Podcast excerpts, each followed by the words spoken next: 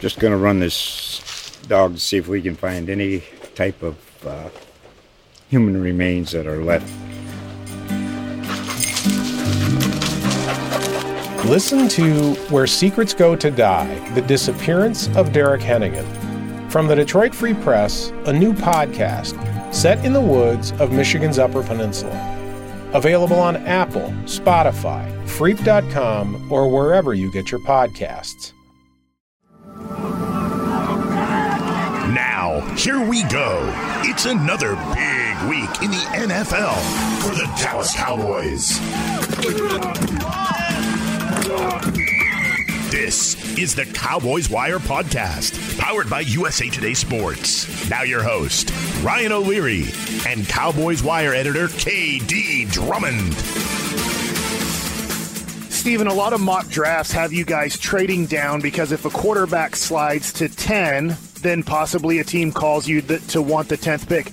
How many teams are calling you right now to just say they're not saying specifically who they would take at 10, but hey, if certain things fall a certain way, would you be willing to trade 10? I was just wondering with a few weeks to go, a week to go or so, how many teams call when you have a higher pick? It's really just starting to pick up in terms of, uh, you know, I'm sure up at the top it's hot because you can, as you've already seen, one one trade's been made. Uh, but probably where we said it's gonna, it's you know we're starting to get a few calls, and I think it'll only pick up as we get uh, closer to uh, uh, next Thursday.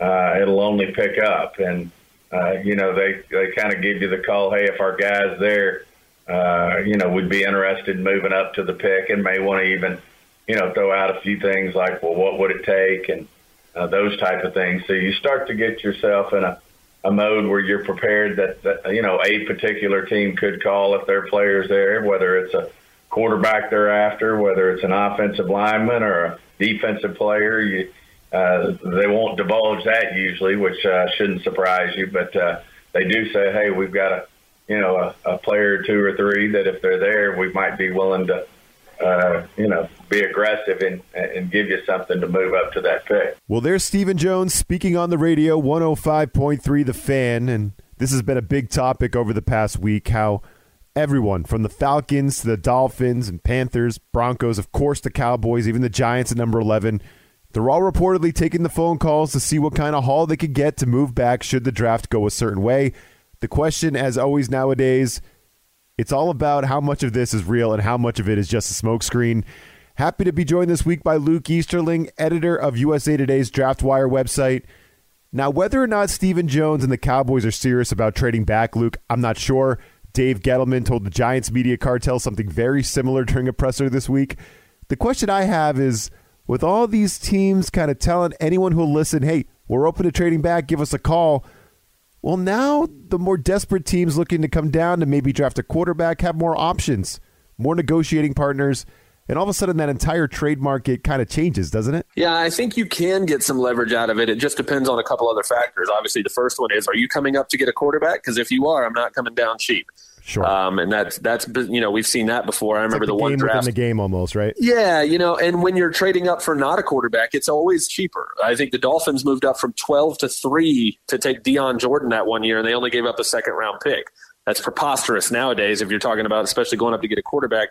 You know, the uh, that was the move that the 49ers literally just made. They went 12 to 3. It cost them two first round picks because everybody knows you're going to get a quarterback. So uh, I think it depends on that. It also depends on how many teams are trying to get up. Because yes, if you want to trade down, and there are lots of teams trying to trade down, you can leverage that in that direction. But if you're bidding against other teams who are going up to try to get a specific player, then it you know the leverage kind of goes to the other side of the court, and the team that's trying to trade down can say, hey. You know, I know you want to come up here and get your guy, but you know, Washington at 19 is giving me this. 20, you know, Chicago at 20 is giving me this. I don't mind dropping back that far because I'll get more from them what are you going to give me? You're going to give me a similar deal, even though it's a smaller jump for you, or you know, I'll just take their call. So you can leverage it a bunch of different ways. It just all depends. It's now is the tis the season for subterfuge and and trying to be really shrewd about what you're doing. So it's it's going to be it's always interesting. I, I wish I could be in all 32 draft rooms and just have you know I'll sign the NDA. I'll, I'll not tell anybody what I saw or heard, but just for my own fascination with the process I would love to just watch those conversations go down and, and see all the different strategies and the different moves and how people try to move around because it's just fascinating to me. You know, for a team like the the Cowboys, I'm sure Dallas could sit there at, at number 10 and get their guy, get a Patrick Surtain, or maybe they trade back and target a guy like Trevin Moehrig, you know, like the safety, like they got all kinds of needs. Like safety's definitely on their on their list. I know they made some moves, brought in some veterans, but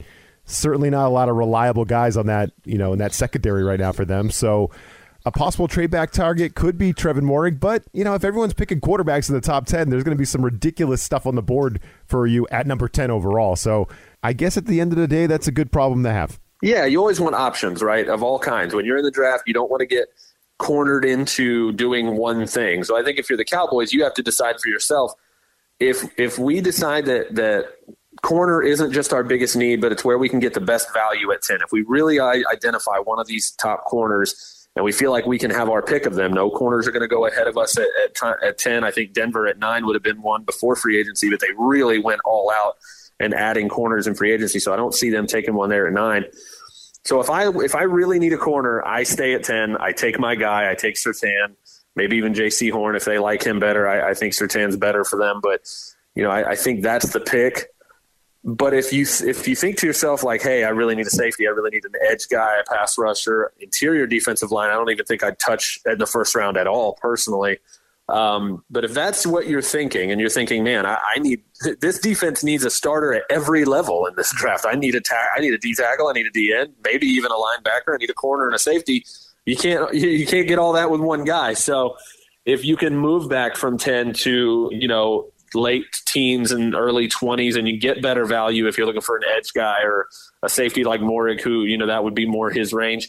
Maybe even you can still get a corner. I don't know where Jaycee Horn lands, but Caleb Farley from Virginia Tech, who everybody kind of had pegged as the top corner and a top 10 guy, you know, he opts out of the season due to COVID. He has back surgery in the offseason. Obviously, we saw, you know, at the medical checks in Indy, he got, you know, full marks for his his recovery and how he's looking for training camp. But, you know, is that a guy that you feel like you can drop back to 15, 20 and still get a top 10 talent at corner if you're comfortable with the medicals? So a lot of different ways for the Cowboys to go. And again, that's that's the place you want to be going into the draft Obviously, I think they wish they had fewer needs to fill, but I think they're going to be able to go about filling those in a bunch of different ways. And trading back could be their best bet if they're comfortable with passing on those top corners at 10. All right, more draft talk coming up, including who could be the most overrated and underrated players taken on day one. We'll get to that coming up next. Just going to run this dog to see if we can find any type of uh, human remains that are left Listen to Where Secrets Go to Die The Disappearance of Derek Hennigan. From the Detroit Free Press, a new podcast set in the woods of Michigan's Upper Peninsula. Available on Apple, Spotify, Freep.com, or wherever you get your podcasts. All right, Luke. One thing I noticed in one of your latest mock drafts is uh, Trey Lance. You're, you're you're getting a little stubborn with Trey Lance, right? You don't want to drop him outside of your top five. You just don't think he can slip, right? And there's a lot of different ways the Falcons could probably go at number four, but you are you don't want to mock Trey Lance outside the top five, which is which is fun. It's kind of fun because he's a different kind of cat from North Dakota State hasn't played a ton of football in the past year. He's right there with guys from Clemson, Alabama, and Ohio State, right? So he's a kind of a fun, unknown kind of player, I think, to a lot of people that aren't like diehard college football fans. So uh, Trey Lance is an interesting one. You're kind of you don't want to let him slip outside your top five right now when you're doing these mock drafts. Why is that? I mean, I just think that when you have a incredibly talented quarterback prospect who again is still very young has a whole lot of, of growing to do in front of him, and he's already as good as he is. He's got a rocket of an arm. He's got incredible athletic ability. He's a big physical guy who can run and and bounce off tacklers, go through tacklers. He can you know absorb the NFL game and its physicality while being such a great passer. And at the same time, the, the thing I keep hearing from people who who've spent time with him, people in the league, is that he's just as smart and impressive, you know, between the years as he is on the field as a, as a physical talent. So when you, you put all those things together and you talk about the game's most important position, I don't care that he played in North Dakota State. I mean, I just, those traits and those things will always translate. And I feel like, again, you're talking about a guy who He's probably going to sit the first year. No matter who drafts him, that's probably a, a hey, let's let him sit and wait as long as possible kind of situation. But I think the only reason he would ever drop out of the top five is is a situation where Mac Jones does go number three. If that happens, which means Justin Fields is still on the board at four, I think that's where either the Falcons or somebody trying to move up, maybe they prefer Justin Fields, and understandably so, because I think Justin Fields should go number two. But that's a situation where I could see that happening. Maybe Cincinnati doesn't want to move down from five in that scenario because they really want to make their, you know, have their pick of Sewell or Chase or Pitts. Maybe they don't want to move down so nobody can get back up to five, you know, or even six because Miami wants to pick from all those guys too, whichever right, one the, right. the, the Bengals don't take. So maybe you're getting up to seven to take Lance if he's there. I could see that happening. Man, I, I just if you told me, you know, that it's going to be Lawrence, Wilson, and then some combination of Fields and, and Lance in those top four, they're all worth it. I think they're all four worth taking a shot that high. Mac Jones is kind of the only one I'd be really iffy on that high, but that's just quarterbacks are too valuable, and you see too often that when there are good ones, they do not last in the first round, and that's why when you put it all together with the skill set that Trey Lance has, it's just hard for me to see that type of player at the quarterback position fall out of the top five. I just don't see it happening. All right, one question I wanted to throw your way, Luke, because I saw you interacting with some of your Twitter fans or, or Twitter followers. The most underrated player in this year's draft. I thought that was a really cool question you threw out there. And for me, I'm just going to throw mine out there. I think DeVonta Smith might be the guy. If he goes in the if he goes anywhere past number 10 overall, somewhere in the double digits, I just feel like and I know I think I saw the report that he came in at what 166 pounds now. That's the new number. So it's going down. I was a senior in high school the last time I weighed 166 pounds. He's, he's losing weight somehow, Luke. Uh, he's got to figure out that thing. He's got to get you know the weight needs to stop falling off of this man. Um, but still, I just think he's going to be he's going to be a, a, good player. I just feel like he might be the steal of the draft if he goes into the double digits. But what do you think? Who do you think is the most underrated player in this year's draft? Maybe it's not even a first rounder to you. I think there's a couple guys that come to mind. I think in, in the first round range, uh, Azeez Ojulari, the edge from Georgia. I know I've mentioned him before. He's yeah. a the number two edge guy in this draft for me. I think he's probably the most complete guy. I think Kwity Paye, obviously, that athleticism, his big frame, he's kind of versatile. I understand why he'd be number one, but Azeez Ojulari, like there's just not a flaw. Like he can play, I think, in any scheme. He's a great run defender. He can get after the passer. He's already got really great technique, so he's not a guy who's really raw, who's going to get into training camp, and you're going to have to clean up a bunch of his, you know, sloppy habits and mechanics. Really, just a, a day one starter, right out of the box, ready to go, and and that's a top twenty player to me. So um, I see a lot of these edge guys going ahead of him, and I just I don't see it. I think he's a really quality player. You're talking about the later rounds. One guy that I've been on from the beginning is Demetric Felton uh, from UCLA, running back, wide receiver, slot.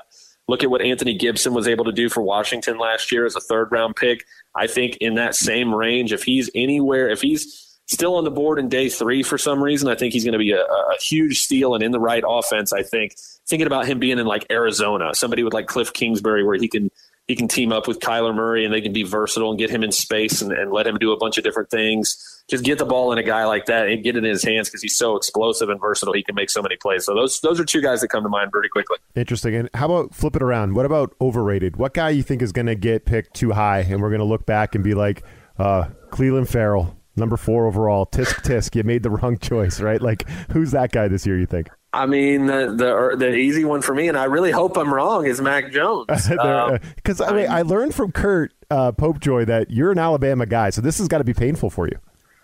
I mean, and that's listen. Let's full disclosure here. I grew up. My family is from Georgia and Alabama. My my dad, like everybody on that side, they're huge Alabama fans. So I grew up an Alabama fan. But I kind of I kind of admitted this to my family like last year, the year before, where I'm like, guys, I, I've been I've been following the draft and doing this as a job for so long. I've been covering the draft for 20 years. Like, I don't really have any college fandom left. Like, it's just been like bled out of me not in a bad way. It's just like when you when you do this for so long and you're just trying to evaluate these guys subjective you know objectively it just you get to the point where it's like yeah i guess that's the team i've rooted for this whole time but like yeah i don't know. It just some a switch flipped for me to the point like to call myself an alabama fan feels weird now. Like i just don't and maybe it's the fact that they just kept winning over and over and over again and when i swear i tell you when DeVonta Smith caught that touchdown from Tua Tagovailoa in overtime. I genuinely felt guilt That was the first emotion that I felt because that was just so mean. Like Alabama always wins and Georgia doesn't, and they just have it snatched out of their hands. Like I genuinely felt guilty, and I think honestly, if I'm being like, that was like the moment where I was like, I just don't. I don't care if they win anymore. like Yeah, it's, just don't. At, so at, at some point, it becomes work, right? This is your job. yeah, you know, I mean, but again, it's a, it's a good way for me. Like I like it. I, it's not like I feel like I can't root for them because like of some bad thing that happened. It's just like I love my draft work so much, and I love evaluating these guys and rooting for these guys. That like when I turn on the TV to to watch college football on Saturday, I'm not revolved around. You know, my happiness is not revolved around whether or not Alabama wins. It's about watching fun, you know, college prospects. It's about rooting for dramatic games that are fun to watch and that sort of thing more so than it is, uh, you know, hoping Alabama goes undefeated again. But that's just a long way of saying that you think Mac Jones kind of sucks, right? No, no, I'm just kidding. I'm just kidding. But no, Uh, you're you saying know, like I overrated. said, maybe he's going to go too a, high. He's a day two pick for me, and that's not bad. That's not a bad thing. He's a decent quarterback, and I think at the NFL level, he will be a decent quarterback. And and if you're okay trading two future first round picks to go up to number three to get a decent quarterback, that's fine with me. But to do that to pass up guys like Justin Fields, somebody like Trey Lance, who I think with a you know a little bit of time and development could be a really special quarterback. That's just silly to me. I, Mac Jones fell barely outside my top 50 players in this draft overall.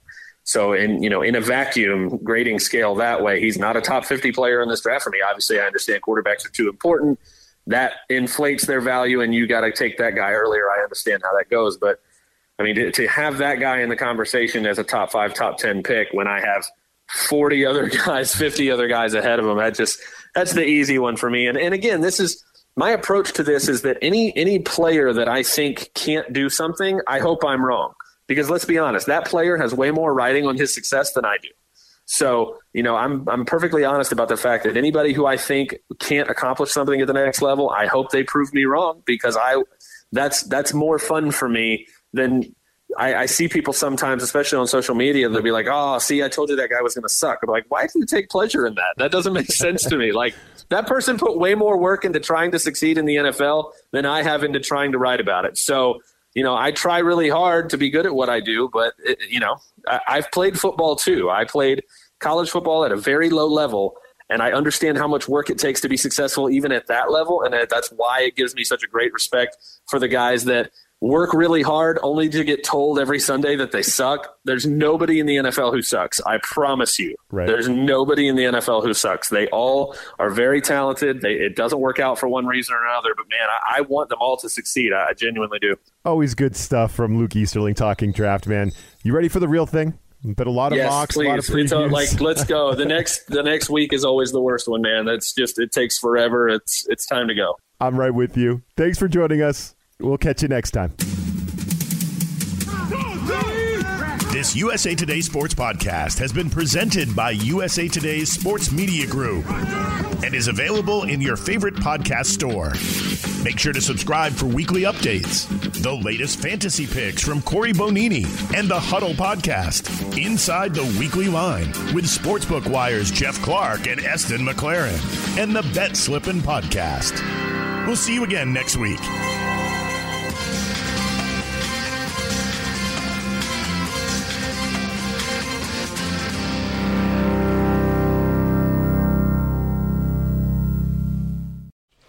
Just gonna run this dog to see if we can find any type of uh, human remains that are left. Listen to Where Secrets Go to Die The Disappearance of Derek Hennigan. From the Detroit Free Press, a new podcast set in the woods of Michigan's Upper Peninsula. Available on Apple, Spotify, Freep.com, or wherever you get your podcasts.